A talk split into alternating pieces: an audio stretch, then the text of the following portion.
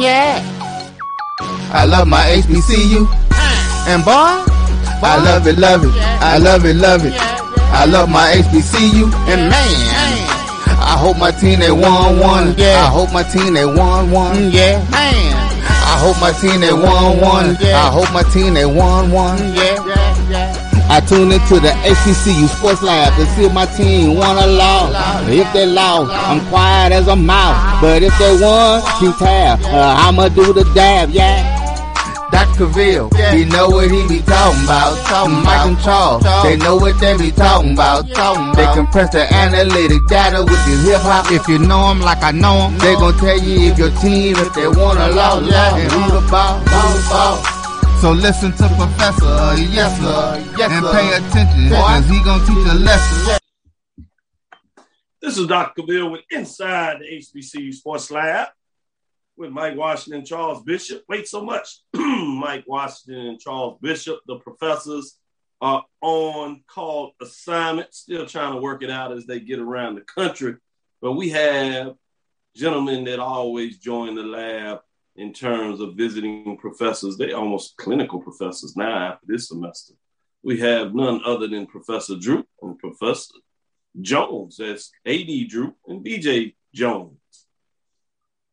As we get into it, welcome to episode 203 of Inside the HBCU Sports Live radio show and podcast, the show that's covering the sporting HBCU dash for all things HBCU sports from institutions large and small. From the NAIA to the NCAA, we share insights and information on the HBCU sports culture, HBCU athletic aesthetics to facilitate the story of HBCU athletic programs, and particularly the business of HBCU sports like none other. I'm your host, Dr. Kenyatta Cavilla, sitting in again for Mike Washington, Charles Bishop, and none other than AD Drew and BJ Jones. So we're going to get into it. We are in our beautiful homes here for me, Texas Southern University, from the campus of Houston, Texas. Well, actually at our homes in Greater Houston, Texas. BJ Jones, you in Atlanta or Birmingham? You know, you moved I am in Birmingham, Birmingham, Alabama. Birmingham, Alabama. Birmingham, I see. AD Drew, you in I am. Atlanta or you in Alabama yourself? No, I'm back. I'm back in South Georgia. I was in Alabama yesterday for the uh, Bios Tuskegee game. So South Georgia, getting in. Well, we'll get a chance to get in a little details. But if you would, today's episode of Inside the HBC Sports Lab is sponsored by THC Agency. THC Agency is a company that provides sporting and educational consulting and data analytics. If you would allow me to take a little point of privilege at this moment, you know, we had Prairie View's homecoming yesterday. It wasn't quite uh, the same because the RVs and tailgating were not allowed to be on campus. It was more of a virtual homecoming.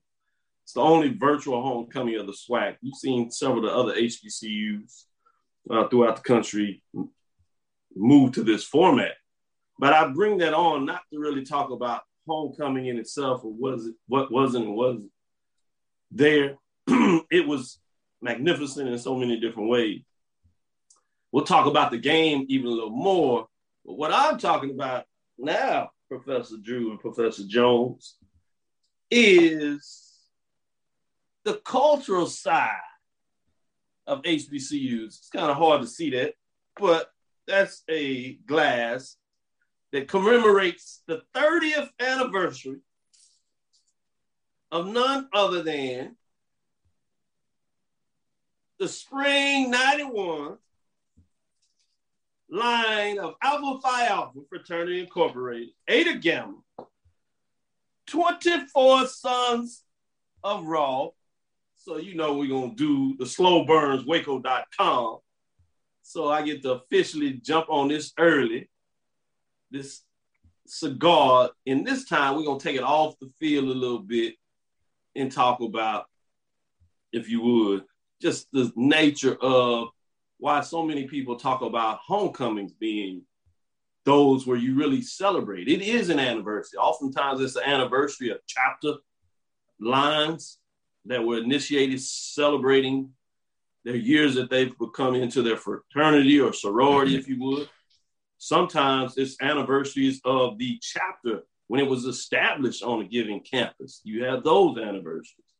Um, so when we talk about people coming back, um, there is an extension to that in terms of these fraternity and sorority. So I wanted to give a special shout out. It was 24 of us, but some of us were able to get together. We did some things Friday night, Saturday night at a couple of brothers' house. So I wanted to shout them out. Brother Mark Tippy, uh, getting in here, Wallace, if you would, Kennison Potts, Robert Chapman, Randy Steady Harris. I ain't gonna go into some of their line names. They they might talk about a little bit 30 years later. It's kind of hard on some of them. Brother Chris Jordan, Brother Tony Hanson, Brother Herb Simmons. Some of them are literally taking their flight, so they'll get to see this a little later as they're heading back to different places. Uh, some of them driving back this morning.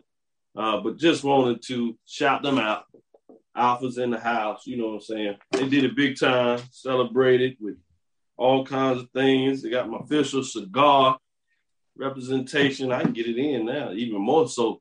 Hopefully, as we get back to the field of play, talk a little more about what took place yesterday. It looks like uh, we got some teams seriously in the driver's seat on both the East and the West, which brings me to BJ Jones. I'm not even gonna get into saying how these folks doing. We'll do that a little later. We're gonna get right into it. BJ Jones, you were out there, and I don't know if it was a statement, if you would, an allegorical statement, or was it a rhetorical question? But you made the statement about the Braves. So I don't know if there's a need to check some folks. You know, it's blood pressure medicine. You know, we take this seriously. So I thought I would do some checks and balances. Because you said something about, I don't know what's wrong with those braids. So I was going to give you a chance maybe to explain that a little bit. So I'm sure who you were talking to understood, but just in case the rest of the HBCU folks out there, I thought I could help you out if you need me. You know, doctor, not that side of the doctor, but you know, I did sleep at a Holiday Inn last night, so you well, no, man, this was uh, kind of a shout out to my man Elvin Chris of Alcorn State University, man. Good guy. Uh, speaking of Divine Nine, man, member of Phi Beta Sigma. Uh, there you go. He's, uh, man, he, he, he's a great guy, man. If, if you go to Alcorn, he'll take care of you, man. He's, he's, he's one of the men on the grill, but he always Ooh. does a video after Alcorn always uh, does a video after the Alcorn uh, state games, and, and man, he's uh, energetic and entertaining to say the least. So I, I thought I was gonna mess with him a little bit yesterday. Um, after Alcorn lost to Bethune Cookman, uh, and it was a rough loss um, for Alcorn. You know, Bethune Cookman winless on the year. Uh, Alcorn in the hunt, uh, still was in the hunt for the uh, Western Division uh, title, and everything got altered down in Daytona yesterday. Uh, Bethune Cookman gets their first win of the year, and Lord and behold, you know, it was against a, a, a championship contending team. Uh, but the thing about it is, I don't, I don't, want people to focus on so much what's wrong with, with Alcorn as to Bethune Cookman was almost here at Prairie View a few weeks ago. That's right. Almost here without them the beginning of the season. Uh, you know, uh, Bethune Cookman had some opportunities, and the way that they their season has gone, uh, you know, they've missed out. Uh, but they got a big win on yesterday. And if you're Alcorn, this game coming up against Prairie View, man, is very, very important. Uh, it's, it's win and stay alive, Losing it's all over. So uh, that's the week to come for Alcorn. Yeah, no doubt. We'll get into some particulars because now Alcorn needs some more help. Basically, between Jackson State and Prairie View, win one of the last two, um, and it is Katie Bar, the door. Going to you, AD Drew, in a lot of ways, you talked about the fact that um, you saw Prairie View coming out of the West. We'll give you a chance to get a little detail, but you also talked about that no team was going to go winless in terms of the conference. Now, you said nobody's going to go undefeated, and there's still a chance for that to hold true as well. Let's not get that lost. But We've cleared the first bar. So let me jump down and give some of these top 10 what happened in the major division and mid-major division. Then we can get into a little more discussion as we take our first break. Shout out to all the lab listeners out there, Noel Price, Ricky Burton, is in the house. Lonnie Shaw is doing everything that he does. Talking about good morning. Karen Griffin. Phillips is in here, checking us all out. Appreciate it. William E. Davis talking about strike, strike, strike again. Yeah, that was a tough one on the bluff. We'll get into that. Reginald Johnson's in the house, Brother Johnson. Coach George Suggs is doing what he always does. Appreciate you. G Boom Holly's in here. Happy homecoming from Prairie View A&M, no doubt about it. Uh, Thomas Einstein Maddox, morning. Yes, yes. Shout out. Keep it coming. With that, the number one team, Jack State Tigers, pushed past Texas Southern Tigers 42 to 21. Looked like it was going to be a shootout. Certainly was the first half. And then the defense came to play for the Tigers of Jackson State and held them scores. We'll see that refrain in a couple of other matchups. When you talk about number two, Prairie View A&M Panthers, come from behind to defeat Alabama State Hornets, 24 to 20. It was a 20 to 10 halftime lead for the Hornets. A lot of folks were looking at with one eye. Defense showed up for the Panthers in the second half as well, shut out Alabama State Hornets, and their offense was able to put up two touchdowns. So they come from behind and win and then hold off the Hornets there. Florida A&M Rattlers defeated number nine Southern Jaguars 29-17. Same thing. Came from behind, shut out Southern in the second half on the defensive perspective, and they get the win. Then it gets interesting. The number four Norfolk State Spartans lose in overtime. That was actually double overtime over the North Carolina Central Eagles. And much like the Panthers, we told everybody hashtag protect your homecoming. Well, the Central Eagles did that. Sir did the Prairie View, but those sneaking homecoming upsets were out there. They were close, but not to be. 38 36. Man, that was a well of a game. We'll get into that, obviously. Number five, Tennessee State Tigers. Their win streak comes to an end as UT Martin Skyhawks make a statement in terms of the OVC as they defeat the Tennessee State Tigers 41 to 20. I'm not sure if it was that close. Just talked about number six, Alcorn State Braves losing in the morning uh, it, with that cup of tea many people were just getting up, especially those at homecoming, I imagine, unless they were going to those parades trying to figure it all up. And next thing you know, down go the Braves, making it challenging for them to come out of the West.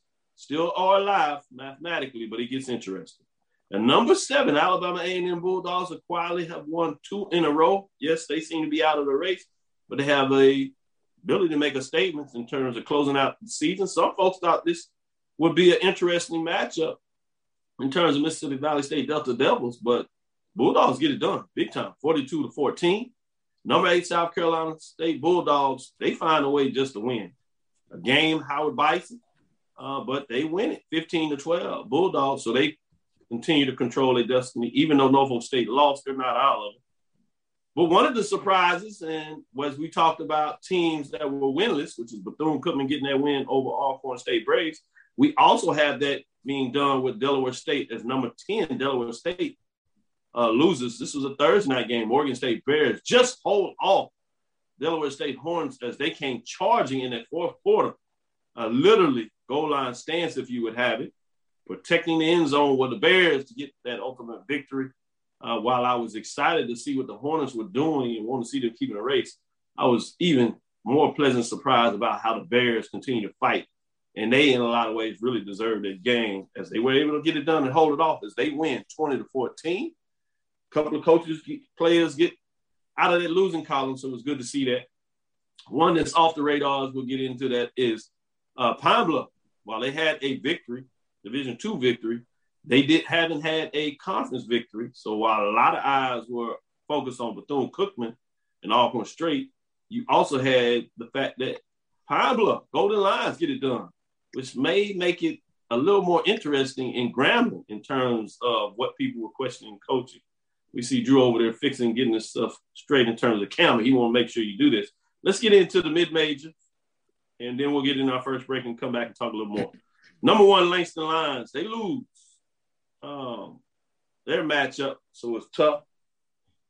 And see what that means. That's two in a row. Um, they had a chance to control the division, so it looks like that won't be the case there. So that was tough.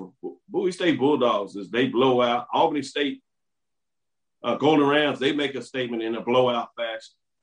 Uh, Fayetteville State continues just to do what they do. They win, so we know that matchup is set up. We'll get in a little bit of that talk.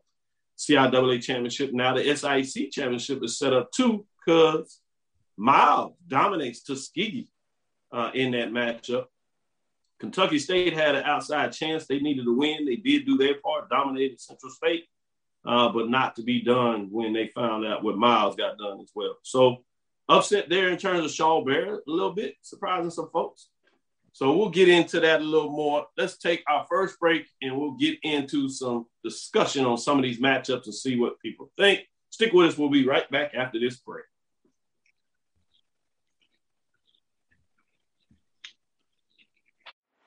Let's get back to strolling instead of scrolling. Before we can safely come together, we need the facts on COVID-19 vaccines. Visit getvaccineanswers.org so you can make an informed decision for yourself and for your fam. Nope. Nope. Come on, him. Ooh, I like him.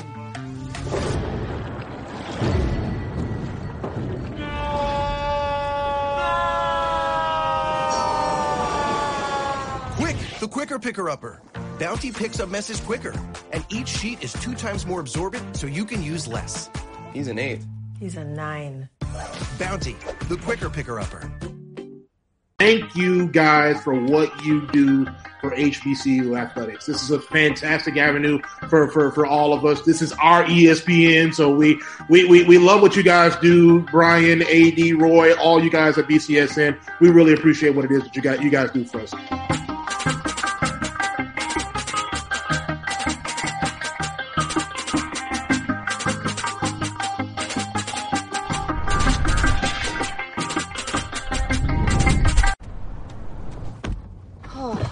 Spin class was brutal. Well, you can try using the Buick's massaging seat. Ooh, yeah, that's nice. Can I use Apple CarPlay to put some music on? Sure, it's wireless. Pick something we all like. Okay, hold on. What's your Buick's Wi-Fi password? Buick Envision 2021. Oh, you should pick something stronger. That's really predictable. That's a really tight spot. Don't worry. I used to hate parallel parking. Me too. Hey. Really outdid yourself. Yes, we did. The all new Buick Envision, an SUV built around you. All of you. Support the Black College Sports Network so we can continue to provide you coverage. Go to myjbn.com slash support and be a part of the Black College Sports Network. This is Dr. Cavil with Inside HBCU Sports Lab with Mike Washington and Charles Bishop. Sitting in for the professors is none other than Professor Drew and Professor Jones. Let's get back into it and get into some of these hot matchups. Anything to you, Drew, stood out yesterday in terms, especially at the Division two level? You know, this is the last weekend before they get into the championship matchups they have next weekend, and then obviously Division two playoff starts. Um, so this weekend for Division two programs, CIAA and SIAC, tend to be rivalry week. Anything that stood out to you in terms of some of these rivalry games? yeah, the score, my brother. you know, you had people, you had you had a few competitive, you had a few competitive games, very few. Then you had games where teams open up a, a small can of whoop, you know, about a t- about a ten ounce can. you had then you had games where teams opened up a a number ten can of whoop, and then you had that one game out there, Bowie and Elizabeth City. That's not a quote unquote rival game, but Bowie opened up a whole keg of whoop on Elizabeth City, beat them by uh, almost 70 points in on the last game of the year. You know, when well, you look at 79 to 6. Yeah. When you look at your schedule, you look at you look at those classic matchups, whatever your classic is, whatever your homecoming is, and probably the number three thing on there, you look at that last game of the season, that quote unquote rival game, to see to make your plans on which games you're going to go to and where they are, depending on the location. So disappointing last day of the season, very anti-climatic on the Division two level. Yeah, Miles 52, Tuskegee 23. You talked about that one. Kentucky State 63, Central State 0. Uh, so your point is well taken. Albany State 57, Fort Valley State 0. Um, so yeah, there were different sizes of whoop ass cans that was out here that uh, certainly looked interesting. With that being said, uh, we did have the Morehouse Clark Atlanta 35 26, so that was relatively competitive in terms of that game. It was one of the exceptions to what you saw there. Fayetteville, Winston-Salem State, Fayetteville continues to win. It was just 10 to 3, so not there in that case either. But yeah, it was a lot of lopsided. Let me go to BJ Jones. Oh, oh, before before we jump off Division Two, can I bring up one other thing? No, we staying on there. I just want to get BJ Jones thoughts right. on some of those scores. There. Oh man, the, the, biggest thing is that the two teams that I think that are sure in for the playoffs, Bowie State and Albany State, they made statements on yesterday, uh, and they made statements going into the championship games on next week. Um, if you're a Fayetteville State or you're Miles College, you're almost lambs being led to the slaughter next week. Um, so it'll be interesting interesting to see how those ball games go, particularly in the SIAC, because we've seen Miles College do this several times. Lose to a team during the regular season, and then come back in the championship game and find a way to win it. We'll see um, if Coach Reggie Ruffin and the Golden Bears will have the same thing uh, in store upcoming on Saturday as they will host Albany State uh, for the SIAC title. You wanted to add something else to that before we move on to some of the major division games? Yeah. Uh, the other thing is, correct me if I'm wrong, isn't this also three years in a row for Albany State and Miles in the SIAC championship game? You know, we talk about it so much on the uh, CIAA side, but I believe this is three years in a row for Albany State and Miles in the championship game. The difference is, I believe there's been a split over the last uh, couple of years in that particular championship game. That's number one. But speaking of the CIAA, have to mention the disgrace game, and we know how the CIAA has come down on these things. The game between Johnson C. Smith and uh, Livingstone on yesterday when the game was declared a no contest in the third quarter because of uh, too much extracurricular activities with uh, with hands. We'll just leave it at that uh, during the game. So uh, for for those seniors, for those teams, sh- shame on you for letting things get out of control at that level. And we've seen the CIAA has cut a championship game off with, with crap happen. So I really want to see what's going to happen, the outcome of this particular incident. Yeah, great point when you talk about that. That's um, concerning to see. Got to find a way to get that done.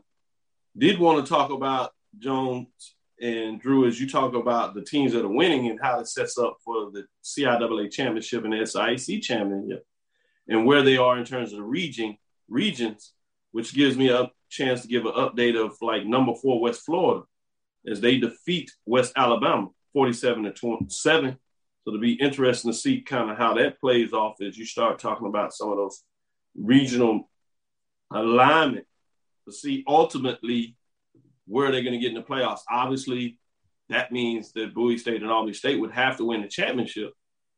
Fayetteville State is going to have a statement to say about that. You know, they want to change the tide as they have played in the last three games. It's going Bowie State way. Then you're talking about Albany State and Miles. Obviously, there was a year hiatus because of COVID. Nobody playing at the Division two level, basically. Certainly a full season, unlike what you saw to some degree with some of the teams out of the MEAC and just about all the teams out of SWAC. So it'll be interesting to see what that alignment looks like when we get into a little more about where teams are uh, as those ratings come out. You got Henderson State at number 17, defeating Oklahoma Baptist 36 to 34. Uh, tight one there. Valdosta State defeated North Greenville 31 to 21. Um, so it'll be interesting to see some of these teams that are jockeying for their position. Uh, West Midwest State at the 18th was 12 to 15 as they lose to West Texas A&M. That's outside of the region, but you get the idea in terms of what I'm talking about there. With that being said, one before I do that, maybe I go back to BJ Jones and see any discussion in terms of where you see the rankings at. And then I come to you, Drew, with the same type of framework uh, I think Division two playoffs. What do you look to see? Um, a little more detail what you talk about playoff. I mean championship games and how that can align with playoff. Yeah, I think you know with with um, Albany State and Bowie State, it's simple. Uh, win and you're you know you're pretty much guaranteed in. Um, and, and, and being able to do that um, doesn't matter how you do it, uh, but you got to get it done. Another team that's kind of out there, kind of hanging, Savannah State. Uh, Savannah State eight and two. On the outside looking in, uh, there were a lot of questions about Savannah State. Do they pick up a, you know, they pick up an extra game and try to uh, pick up a win to, boost themselves in the regional rankings and so forth. So it'll be inter- interesting to see what Savannah State uh, will do. But talk about Savannah State. Think about what their program is now compared to where they were a few years ago. We talk about two straight winning seasons, and it looks like that that's a program on the rise uh, down there in South Georgia. No doubt about it. Going to you, Drew, before we go to this break, I like that point that you made there. Um, and we were hearing that Savannah State may try to pick up a game with Shaw uh, Bears, but after Shaw Bears lost, I'm not sure how much that will help them. Uh, even if they are able to schedule that game, it certainly wouldn't do anything for Shaw. And Shaw probably had a reason to seriously consider playing that game because they could have kind of helped themselves. But after that, uh, what many people see in terms of top 10 rankings, that upset uh, by Shaw Bears. I'm interested to see what they even seriously consider to play that. What are your thoughts on that? Well, I remember, I want to say it was 2014 when Tuskegee needed an extra game and Virginia State, you know, with nothing to to win or lose, agreed to play Tuskegee and to travel to Tuskegee to play that game. I believe that was 2014 when that uh when that occurred. So, you know, maybe bro- brothers will help brothers out in that situation, but we do know one thing. That game will probably be on the road because there were storms that went through the Savannah area on yesterday and they suffered significant damage to mm. the field turf at their stadium with the stadium uh the stadium was basically flooded and mm. it created bubbles up under the turf and the game and they worked last night to try to get to get the game in they eventually had to move that game to a high school stadium in order to get that game in and i believe that game did not start until about 9 30 10 o'clock local time for what was originally scheduled a 5 o'clock start uh kudos to Edward Waters for being so patient and working with them as Edward Waters was trying to get them to go ahead and get on the bus and come to Jacksonville and let's play this game on uh on Sunday. But you know, they, they did get the game in. West Alabama, who was immediately ahead of Savannah State, lost. So that opens the door for Savannah to get to number eight. Looking at some games that's coming up this week for those regional teams. Valdosta State and West Florida uh, play each other. That's the number one versus the number four team. Somebody's got to win, somebody's got to lose. And Valdosta lost. They opened the door for Bowie to get to that number one spot. So let's keep an eye on that game. West Florida, even with the loss, will probably still be in unless you get a, a preferred qualifier like a Fayetteville State get in as West Florida will probably still be in their top seven. But Fayetteville State defeats Bowie, they could bump out a team like a West Florida right. in, at that number seven, or unfortunately could bump a Savannah State out, who may rise up to that number uh to that number seven uh ranking. One other one other game you want to keep an eye on is uh Mars Hill and Wingate. Wingate was originally in the top 10. They've lost a couple. You need, you need to become a Mars Hill, uh, excuse me, a Wingate fan if you want Savannah State to have a chance, because Savannah State needs Wingate to win to drop Mars Hill uh, down. That's one of those teams ahead of them that Savannah State could realistically jump up ahead of, especially if they pick up an extra game. Great information. Uh, exactly what we do here. Wanted to share you in depth. Wanted to give a little more love to the Division Two side. We'll come back after this break and we'll touch on a couple of key matchups. We won't take long because we said with the scores they weren't there, and then we'll get into meat and we'll talk a little deeper into terms of a lot of these major division games, just to give you that. But certainly wanted to get in there, uh, give you that information about what's going on at the Division two level, Time to play conference championship games, and let's see what takes place and who gets the bids to the playoffs at the Division two level. Remember, it's different than the FCS level where you have to have your automatic or at large bids uh, take place, and you have to pay to host games. We've seen a lot of dialogue about that, so I wanted to make sure that this, that is distinctly different than what you see at the Division two level, where it's regional rankings, um, and the cost is taken care of uh, based on your seeding. Who has the highest seed automatically gets the home game. Let's take our halftime break. We'll be right back after this break, and we'll get into some more dialogue as we get going. It's just getting interesting uh, in terms of what's taking place in the HBCU landscape. This is Dr. Ville inside the HBCU Sports Lab with Professor Drew and Professor Jones. It's the show where we take you inside the game before the game begins. It's, it's the, the pregame. pregame.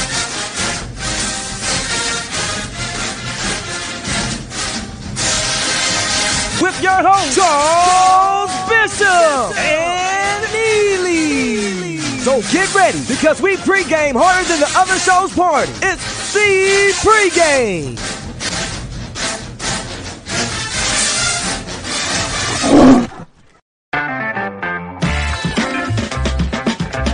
Your ad could be ran here. MyJBN.com backslash support. MyJBN.com backslash support for more information. Supermarket sushi, really? No. Wait, Troy, you work here? I'm never not working. Like Head and Shoulders Scalp Shield technology, up to 100% dandruff protection, even between washes. Never not working, huh? Oh, Troy, you're such a good teacher. Yeah, I know. never not working. Never not working. Never ever not working. Are you serious? Never not working. Dandruff protection that's never not working. Head and Shoulders Scalp Shield technology.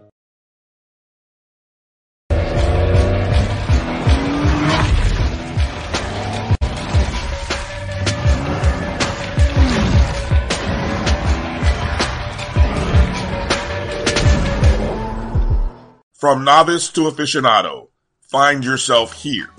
High quality cigars plus personal customer service.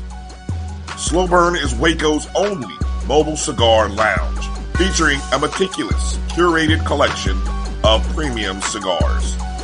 Visit our website, www.slowburnwaco.com. That's www.slowburnwaco.com.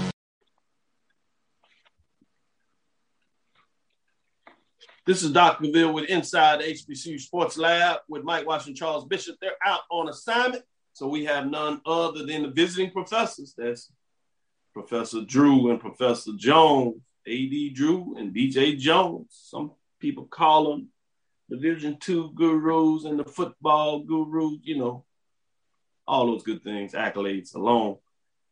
One I did want to touch on, that we really hadn't which is a tough one. Langston, Oklahoma, W. Anderson Stadium. I mean, Langston Lions have played so well for so much of the season, but it's a full season for a reason. Arizona Christian Firestorm, and this was a home game. Uh, they lost, and so Firestorms improved to seven and two and six and two. Tied Langston, previously ranked number four in the mid-major. They'll probably drop down from that. They're at seven and two overall, six and two, losing their uh, last two games, both of them being close, close losses. This one was overtime. They lose 40 to 37. Crazy matchup there. Any thoughts in terms of that matchup or what this does just to the NIA playoff hopes, obviously? Conference championships out the window. What are your thoughts on this, BJ Jones? Man, for Langston, it definitely took a hit, man. I was looking at the NIA, NAIA projections for the playoffs, and Langston was in a group with win and you're in. Uh, and here, definitely a loss definitely uh, hurts their chances. We'll see how it shakes out, but uh, this loss was not kind to the Lions at all. Drew, what are your thoughts? Disappointing is the word that uh, I, I I would have to say. You know, you and I were a few of the people in HBCU media that were really on Langston's coattail, and we were on the uh, the Lion Train. And unfortunately, the train has come has come to a stop temporarily. You know, we we can the one loss that we thought they would possibly get, they won. Right. I don't know if it's been a letdown or a hangover after that loss for the next two in a row. But you know, there were questions about Langston's schedule early in the season that they were playing some softer teams and some easier teams. So maybe it's catching up with them. They were maybe got a little bit too overconfident. They defeated all those teams early. Uh, what seven of them in a row, six in a row. Then they defeated that one tough team, and now maybe they we're dealing with eighteen to twenty two year olds. They read their own press clippings. They create their own press clippings now. So maybe they believe too much of the hype. That's pretty good. Not only do they read their own press, they create it, and they do. Yeah, the tough one is is they have the win over the Spirits uh, on the road, which now clinched the regular season championship. Basically, they're seven and one in the conference race. Uh, Langston falls to six and two, and it's a three-way tie between Arizona Christian and Texas Wesleyan. Um, Christian, uh, you can see that as a tough loss, but the one that really sticks out to you is losing at uh, Louisiana Christian, which is uh, all the way down to number seven overall uh, in terms of where they are. That's the one that really is going to hurt because the rest of them you have you create a two-way tie, and you actually have the head-to-head tiebreaker against the Spirit, so you win the the division uh, without that uh, Louisiana Christian loss. But moving on, it is what it is. And like you said, BJ Jones, we'll follow and see what this does in terms of the playoffs hopes and um, tough one in terms of the way to close out the season. Gives you another indication why you have to play it all the way through. Another rivalry game we didn't talk about a little bit, a close game, uh, but Virginia Union gets the best of Virginia State uh, as they win that game 20 to 13. Uh, Virginia Union closes it out on the season, six to four, five, and two, outside of any hope of the playoffs. But they do get to set themselves up for the offseason in terms of recruiting, making another step in the statement. I know to a lot of folks, though, a little bit of disappointing. Virginia Union, I thought, thought they would do a little better this season, but you had a big, bad bully over there, as somebody said out there, talking about Bowie State uh, in the game they played in terms of the score that they just big bullies. Well, yeah, they bullying all over the conference. We'll see if that continues in CIAA.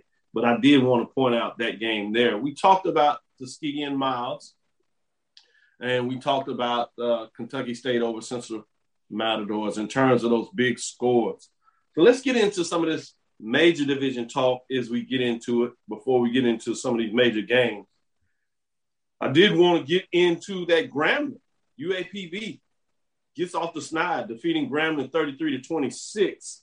Want to talk about your thoughts of this game, this matchup, in terms of what took place, and then the outside of this. Uh, we already saw a change at Alabama State. Obviously, it looks like there's going to be a change. Uh, Southern University, uh, in terms of the interim role. Now you're talking about Fobbs. What does this do with the Bayou Classic? Both these teams are not playing where they want to be. Fobbs has a little more room in terms of where he's on contract, but I think there's going to be some folks that is concerned about the direction of the Grambling State Tigers. Talk about this matchup and how that goes into uh, the coaching component of this as well. Obviously, they decided to redshirt uh, Bodden, so that's something also that we got to put out there. I'm gonna go to you first, BJ Jones. What are your thoughts on that? I think for Grambling, man, it's it's it, has been rough. Um, you know, it's been, you know, 2017 seems like moons ago. You know? wow, true. And, and if you're you're Grambling, I mean, you, you got to wonder, you know, what's the direction of the program? I know we we heard a lot about, you know, Grambling the off season, about them retooling, don't pay too much attention to the spring. Uh, defensively, Grambling is a lot better. Um, they have one of the best defenses uh, in, in, in the conference. The problem is the offense, particularly on the offensive line, is bad. And it doesn't matter who they play at quarterback, that that that, that doesn't change. Um, and, and because the offense is so bad, that offense keeps the other teams in games. And you put right. a lot of pressure on uh, that defensive football team. Didn't see yesterday coming Um, I thought that you know Arkansas Pine Bluff had pretty much mailed it in. Uh, but if if you're Grambling, a lot of people are now talking about moving on. I know that Fobbs is under contract. Uh, he has a, a sizable buyout. Uh, but you know, when we want people gone, we'll find the money. we'll find the money to tell you sayonara. And I think it might be, you know, we'll see over the next couple of weeks. And I think, you know, a loss in that Bayou Classic, that might be the death nail. Uh, you know, we'll see. Drew, what are your thoughts? I, I want to play a game with you guys. The game is called Either, Neither, or Both. And the question is Will Broderick Fobbs and uh, Jason Rollins be the coach of their respective teams for the Bayou Classic? Either, neither, or both. Would each would these universities make a move before the Bayou Classic, given the disappointment of both of these teams? Anybody want to play with me? yeah, I'll jump out there and say both will be coaching. That's not the tradition that you see from Southern nor Grambling to make changes in the season. They tend to let it play out. I certainly don't see that taking place at Grambling. Maybe at Southern, I'll let BJ Jones say whether that may be the case. Uh, what are your thoughts on that? Uh, no, at, at Southern, man, Jason Rollins, he's an interim. It does you no good to cut him loose at this particular point. He's a he's an interim. His his you know job uh, duties expire. There's no need in replacing the interim with another interim. Um, you, you, know, you, you good point. You, I mean, you, you kind of know, hey, you know, once this thing concludes, and I'm pretty sure that he he knows, um, he's a smart man, uh, that you know, once the clock strikes zero, you know, at the Bayou Classic, you know, we thank you for what you've done, and we move on. Uh, with, with with Grambling, I don't see them getting rid of Fobbs. Uh, not not prior to the uh, end of the season. Um, he's a G man. Played for Coach Robinson. You know, played running back there. Uh, there's a certain way you got to treat your own. Because if you treat your own a certain kind of way, imagine how you'll treat me coming from the outside. Um, so I, I, think both of them will be coaching um, that last week in November. Great points there. Now, I did want to get into this first quarter to take a little bit on the field. I thought it was interesting that the first quarter the score was three to two.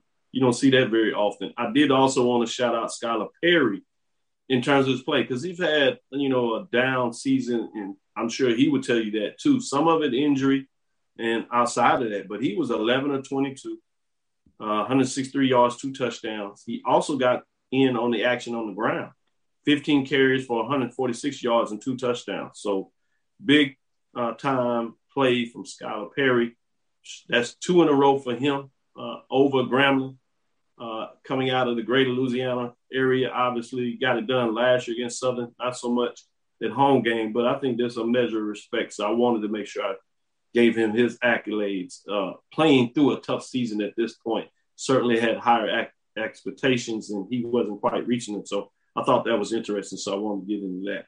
We're going to take this uh, last break, and we'll get into even more of these major division games breakdown Stick with us. We're into it for the fourth quarter. Let's see what we come back, break it down for you.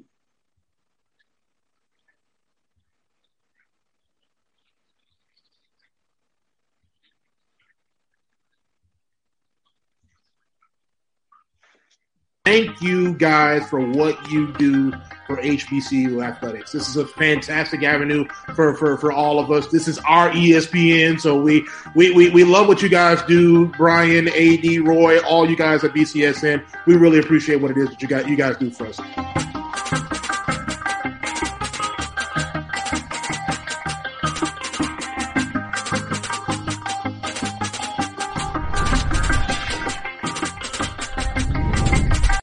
Ultra Soft has so much cushiony softness, it's hard for your family to remember they can use less. Sweet pillows of softness. This is soft. Holy Charmin. Oh, excuse me. Roll it back, everybody. Sorry. Charmin Ultra Soft is so cushiony soft, you'll want more, but it's so absorbent, you can use less, so it's always worth it. Now, what did we learn about using less? You gotta roll it back, everybody. we all go. Why not enjoy the go with Charmin?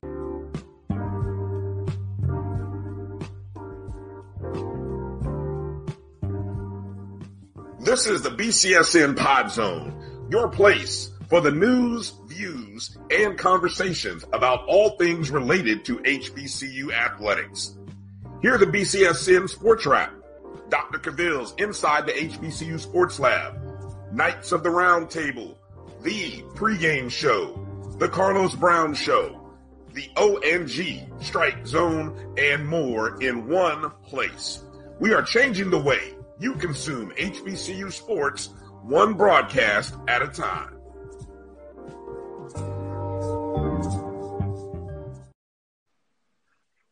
Dr. Cavil's inside the HBCU Sports Lab. Yes, it was a great homecoming. Yeah, I made it through it. I made it through it, gentlemen. You see, I'm up, right, ready to go.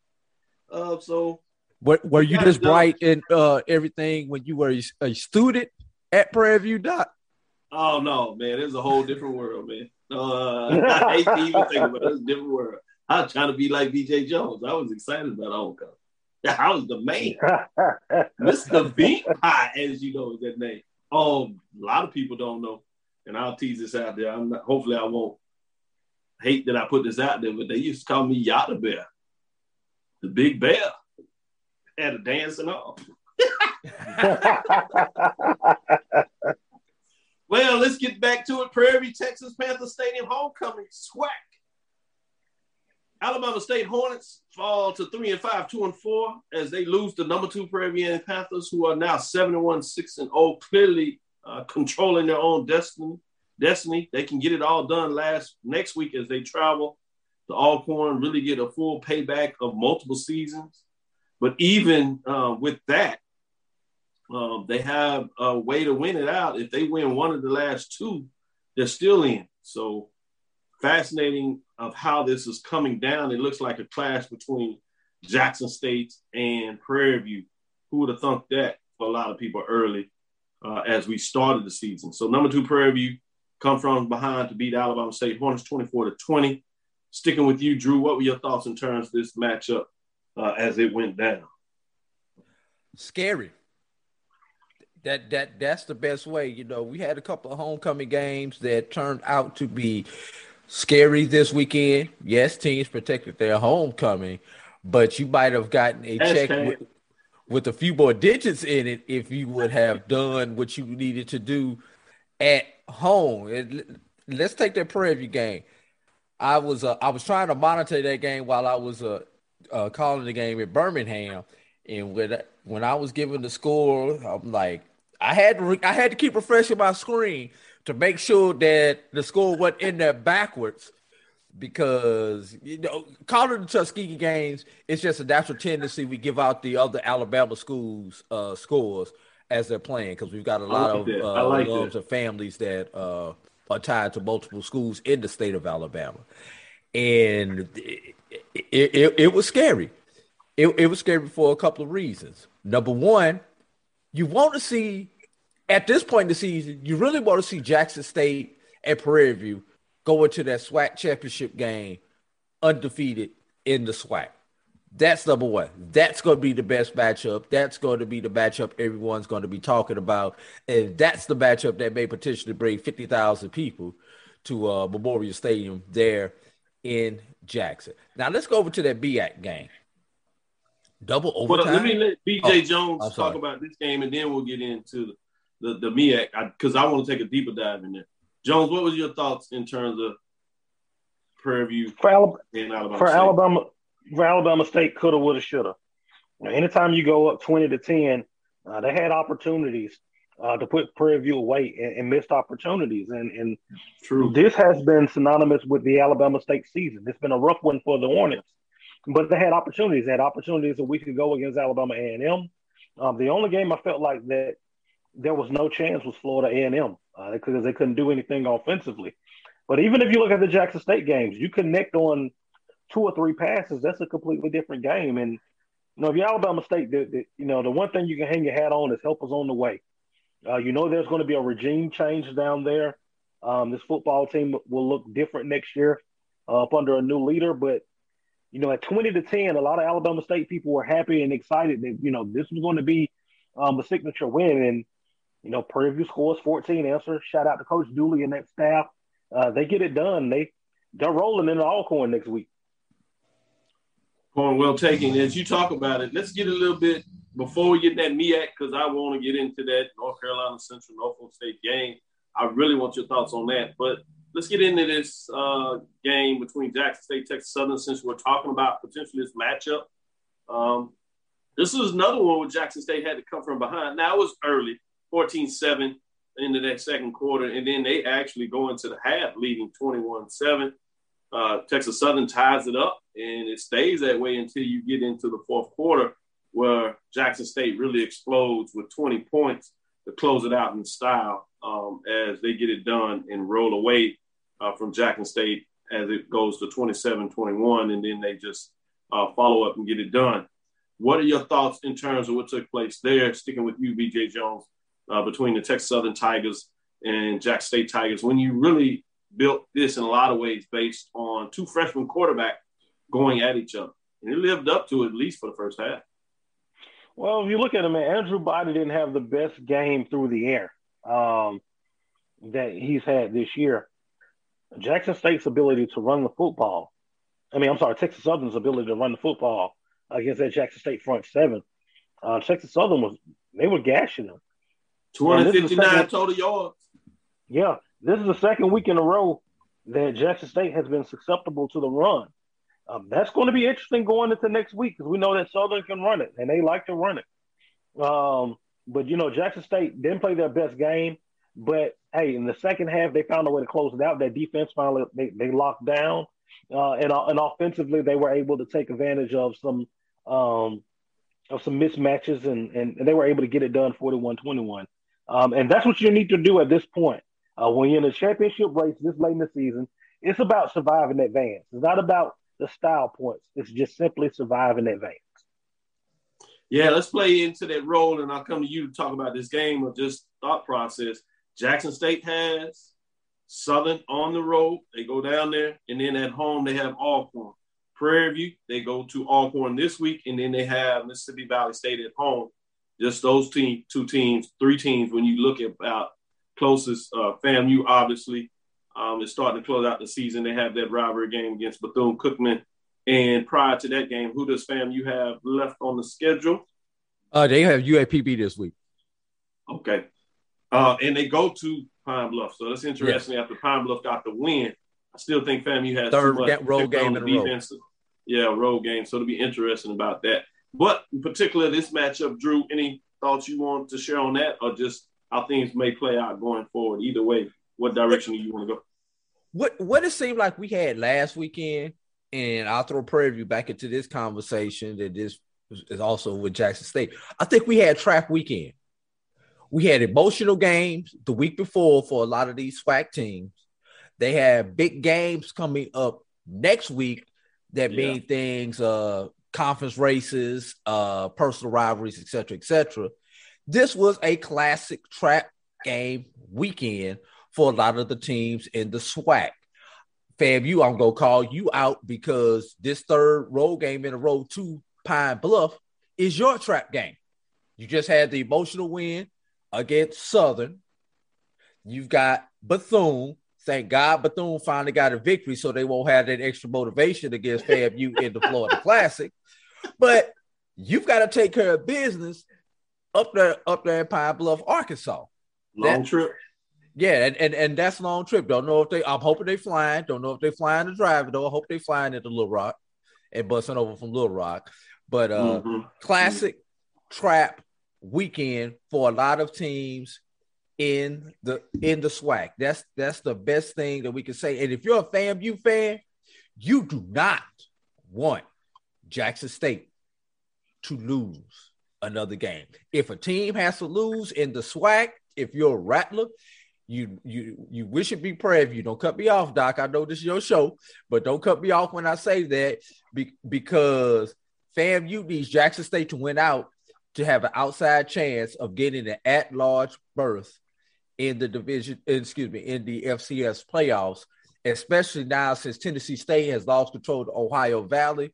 That FAMU may be our only representative in the FCS playoffs now.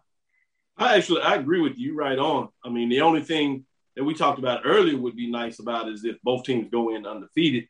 And I think from my recollection, that would be the first time that has ever happened. So it'll be interesting to kind of see that as the conference expands, it's more likely that though that will happen. So that's an interesting thing. Before we move on to the MEAC with that North Carolina Central and Norfolk State as we tease it out, I did want to finish FAMU and Southern FAMU goes on the road, gets it done on the bluff, 29 to 17, coming from behind. Um, really like everything about that matchup in different ways. Uh, first half was magical in terms of just how it played out. Uh, second half, uh, Southern gets shut shut out, and uh, FAMU only puts up nine points, but it was nice to really uh, put the put the spread out there. They go for it on a fourth down where it looks like Southern had a chance to make a couple of key stops, gets it done. Uh, penalties that uh, just kind of like I believe BJ Jones will talk about the season. It's endemic of how they played of being close, but not so much uh, as they would say close but no cigar. When we talk about slowburnswaco.com, uh, get your cigars for these championship race or these big matchups, rivalry games. Make sure you're ready to celebrate. Already done it for homecoming. Get your second batch. I know some of y'all out there on it. Uh, but I thought that was interesting in terms of how they played out. What are your thoughts on that, BJ? Biggest thing for uh, Southern, play hard. Um, mistakes, discipline, and, and mental mistakes has been the staple of this season uh, for Southern University. Um, had opportunities to get a big stop, uh, stopped them, uh, but then kept giving them, you know, kept giving them chances. And I, and I think, you know, for Southern, uh, this team competed, uh, but you know, yesterday, uh, a lot of question marks for Jaguar Nation. A lot of question marks, and uh, you got a lot of people in Jaguar Nation that's frustrated, uh, and quite frankly, a lot of people that's in, in Jaguar Nation that's mad as hell. Um, and, and that, that, that that that that doesn't go well. That doesn't go well. No, it doesn't. Uh, we, no, it we'll see what happens. Yeah, we'll see what happens next week uh, when Jackson State comes calling. Well, yeah, you talk about Michael Road Dog Reed and uh, Jimmy out there. A lot of these folks are talking about 2021 Bayou Classic champions. That's not going to go well in the state of Louisiana when everybody gets to kind of put that check mark uh, far too much versus uh, the Louisiana schools. AD Drew, what are your thoughts in terms of this game? Well, I'm definitely not getting ready to sound like a homer when I uh, make make these comments. Uh, everyone knows I'm a Florida A&M graduate, but six downs. It took FAMU six downs to get into the end zone from inside the three yard line, including the last three downs from the one or closer. Yes, Southern ha- had some penalties that gave FAMU the opportunity for fifth down and sixth down, but you can't pick up three yards in six tries. I, I, I have I have to question that FAMU, you know, with running game. And we talking about FAMU uh, trying to get to the playoffs. The decision to go for it on fourth down, even though you were at the one, or it may be slightly aside the one, I have to question that decision was FAMU tried to go for style points because conventional wisdom tells you you're up six at that point in time in the game. You're you're under 10, you're around 10 minutes to go in the fourth quarter. Kick the field goal. You're up two scores. As good as your defense is, you you you go up two scores and the game is academically over at that point in time. You did not convert. Were it not for those penalties, you would have given Southern a breath of life and put yourself in a position to lose that game. Don't take this the wrong way, BJ, but thank God for Southern not being disciplined on those last two plays because that that was a momentum swing that swung back and forth because of those two penalties. If if Southern takes that ball right there, I think Southern has a good chance to beat FAMU instead of coach just kicking the field goal and putting the game out of reach at that point in time. I like that because there. I think there's an argument on the other side is that on the second half, Southern hadn't really shown to do much against their defense. So you really can get that score and make sure you put the game away. Or because if you don't get it, they're still on the one yard line. That means they got to go 99 yards. So BJ Jones, is there a different side of that, or are you in line with what Drew just said, which is also a good point as we get to do this Sunday morning quarterbacking or coaching for sure. yeah, Drew. Yeah, man, Drew hit it on the head. And I, I think also going back to what Drew said, man, make coulda, woulda, shoulda. Seven drop passes last night by Southern receivers. Two Mm. of them, two of them, there was a receiver, there was goal line, and there was God. There was nobody else. so if you're talking about converting on two of those, it, it, we're, we're talking about a completely different game. So like I said, it's the season of coulda, woulda, shoulda. I did want to give shout outs to Bethune Cookman Wildcats. That was a big win. They get off the offer. We started off kind of closing out on that, obviously, uh, as they get it done against Alcorn 35 31. And this is indicative the whole season that we talked about the Wildcats. They have not quit. They were down 17 to 7 in that game. Uh, and even bigger than that before they got the rolling late in the third quarter, just talking about what was taking place there. So uh, a lot of credit goes to them in terms of what they got it done, uh, fighting back uh, in that matchup and just keeps finding a way to get it done. Let's go to the MEAC um, and make sure that we break down this game because I really thought it was probably one of the best uh, games of the weekend, maybe possibly of the year in terms of double overtime. Uh, as North Carolina Central hashtag protect your homecoming, coming from a deep hole in a lot of ways as um, they were down in that matchup, but they just kept fighting back themselves. At one time, it was 21 nothing. Uh, Norfolk State, and you thought this was basically over, and uh, here comes the Eagles uh, to go into half at 21 17. Um, interesting. So let me stick with you, BJ Jones, and then we'll go over uh, this Norfolk State Central game. Everything is still ahead of Central. They'll fall a little bit in the polls, but they were rolling because they if they can win out, they can still uh, make that South Carolina State the game that allows them to win the conference in terms of the head-to-head tiebreaker. Uh, if they can get it done against South Carolina State and represent the MEAC in the Celebration Bowls, but just in general, this does make things a little more interesting. What are your thoughts in terms of this matchup, BJ Jones? Yeah, for for about a quarter and a little over a quarter, everything went wrong for North Carolina Central. I mean, this game was twenty-one nothing like before. I mean, it, it was quick. Uh, I mean, it was twenty-one nothing. You know, thirteen minutes into the second quarter, and credit to Trei Oliver and that staff. North Carolina Central didn't quit. Uh, they, they they they didn't quit. They kept chipping away, and you saw uh, uncharacteristic disciplinary penalties by Norfolk State, which really flipped that ball game, particularly late in the fourth quarter, as well as in overtime. You had a personal foul penalty that forced them to start from the 40 yard line. You had a personal foul, foul penalty that bumped back the extra point. Uh, so, uh, shout out to North Carolina Central. They, they got it done. Uh, they were in a position where they could have gave up. They didn't. And if you're Norfolk State, man, you could have wrapped this thing up next week. You know, pretty much. Um, you know, now you you you, you kind of throw yourself in, in, in there with everyone else, and we'll see how it works out. Yeah, great point, Drew. What are your thoughts on this matchup?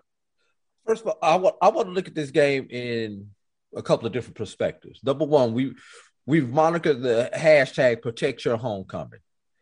Homecomings are over now. Home teams won 32 of 54 homecomings this year.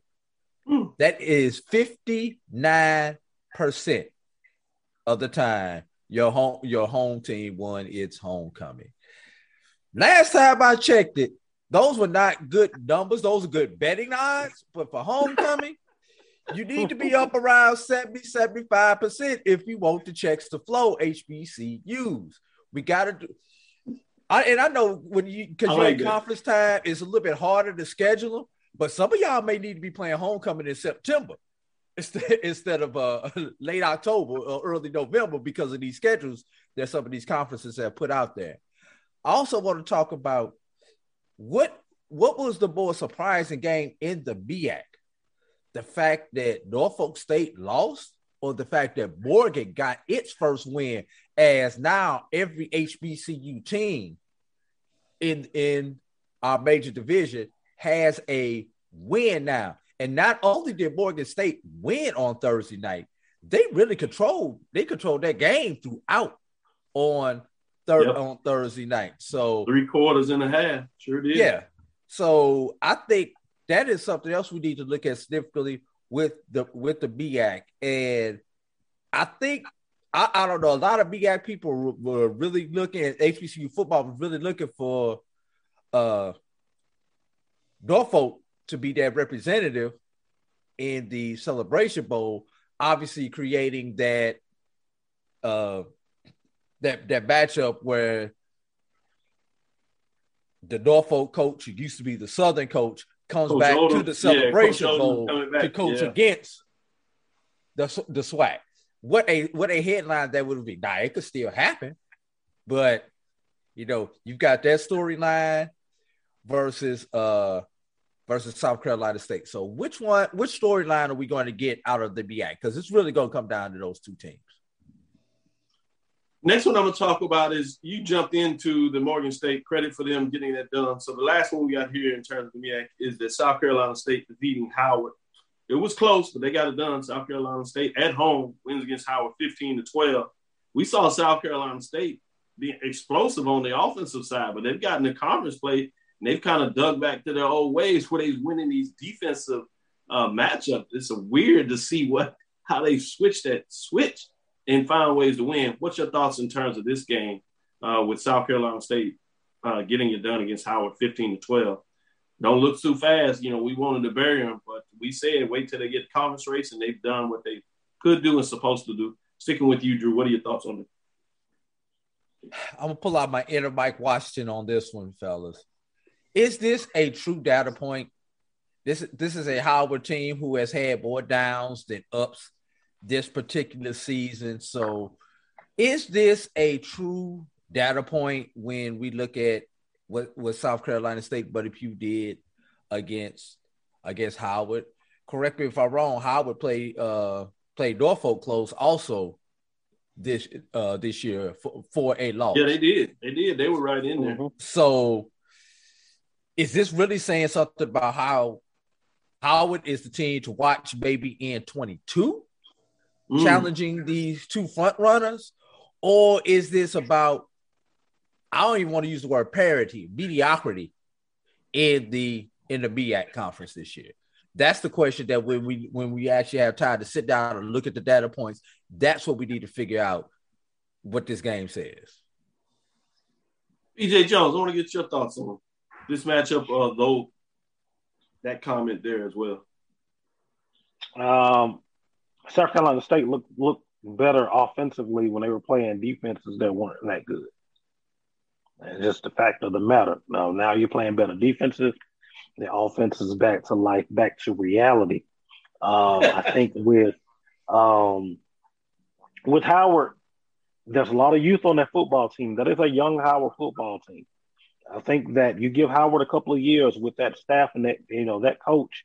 I think that they'll they'll they'll contend. Um, and, you know they'll contend up until this recent um situation they have with the, the, students are striking. Howard was kind of hot, not only as an athletic department but as a university as well. And you hope that that you know that they get everything worked out and this doesn't damper that. But also in the MEAC, I think that these two these teams are very close. I mean, I think all of these teams are close. I don't think that there's one team that's just head and shoulders just better than the rest of them. I know that record wise, Norfolk State. Now, when, when Norfolk State plays their best game, they are. The problem with Norfolk State is oftentimes they don't play their best game. They play just enough to win. And I think that's the same thing with South Carolina State. I think South Carolina State maybe overlooked Howard. Howard came in, gave him a couple of jabs to the face, and next thing you know, you got to prepare yourself for a fight when the other guy came prepared. So um, I think with uh, South Carolina State, they got caught looking ahead. They got Norfolk next week.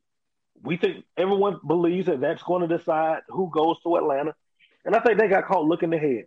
Uh, but hey, South Carolina State got out of there. You got the big win next week, and uh, we'll see how it plays out. Yeah, it gets good and gets interesting in terms of that. Uh, next week you have Morgan State. Um, they at Albany non-conference matchup. Norfolk State at Delaware State. North Carolina Central at Howard, and you have A and T traveling to South Carolina State. That's a big non-conference game that we got, and then it goes down to week twelve uh, when you get the key matchup that looks like it's going to decide uh, the MEAC, South Carolina State at Norfolk State. So Norfolk State still has a lot in their hands. Um, if they can make sure they get it done against Delaware State. That's a good defense. Delaware State, yeah, they struggle a little bit offensively, but they're going to play with you defensively. So it's really interesting with Norfolk State with explosiveness on the offense. You've seen their defense give them some problems. So uh, going to be a tell of two different sides of the ball, basically Norfolk State offense against Delaware State defense in a lot of ways. They have to get that game done, and then uh, they can set up that magic last weekend where it will come down to that. So great points you make there in terms of me forward. That's really all we have. I'm gonna give you a chance to have your last statement. Tell folks how they can catch up with you, BJ Jones, and we'll do the same for you, A. Drew. Go ahead, BJ. Hey man, BJ Jones, man, you can catch me tonight. We're going inside HBCU football, man. Got a special guest, man, tonight, man. We are swacking the food. Uh, oh, we nice. got those guys coming in.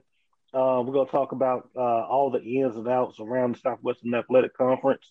Might have another surprise or two for you, but check us out uh, tonight, eight o'clock Eastern, seven o'clock Central, right here on the BCSN Network. And if you like talk going inside HBCU football Tuesday night on Twitter, man, my spaces, man, we talk about um, HBCU football, previewing and reviewing uh, the games that were and the games ahead.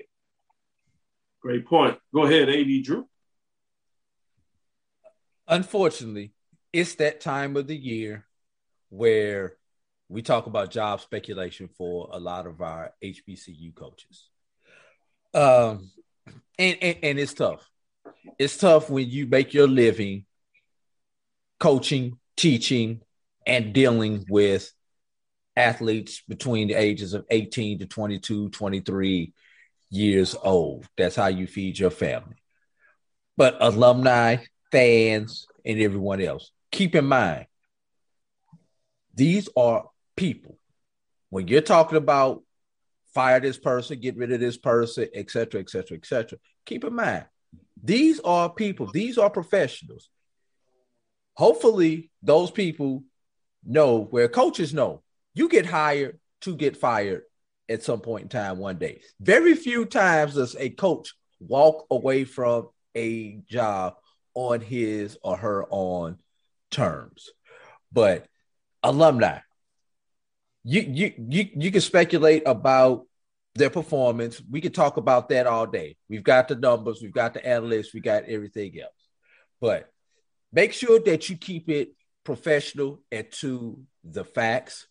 Don't take personal shots at these at these folks and everything else as you put pressure on your athletic departments or presidents or board of trustees or board of whatever that your university is governed by. Keep in mind, these are still human beings on the other end, giving their all to your beloved university. Great points. Um, we did talk about non-conference teams in terms of Tennessee State. They lost that tough conference matchup, but I did want to give a shout out to North Carolina A&T and Hampton.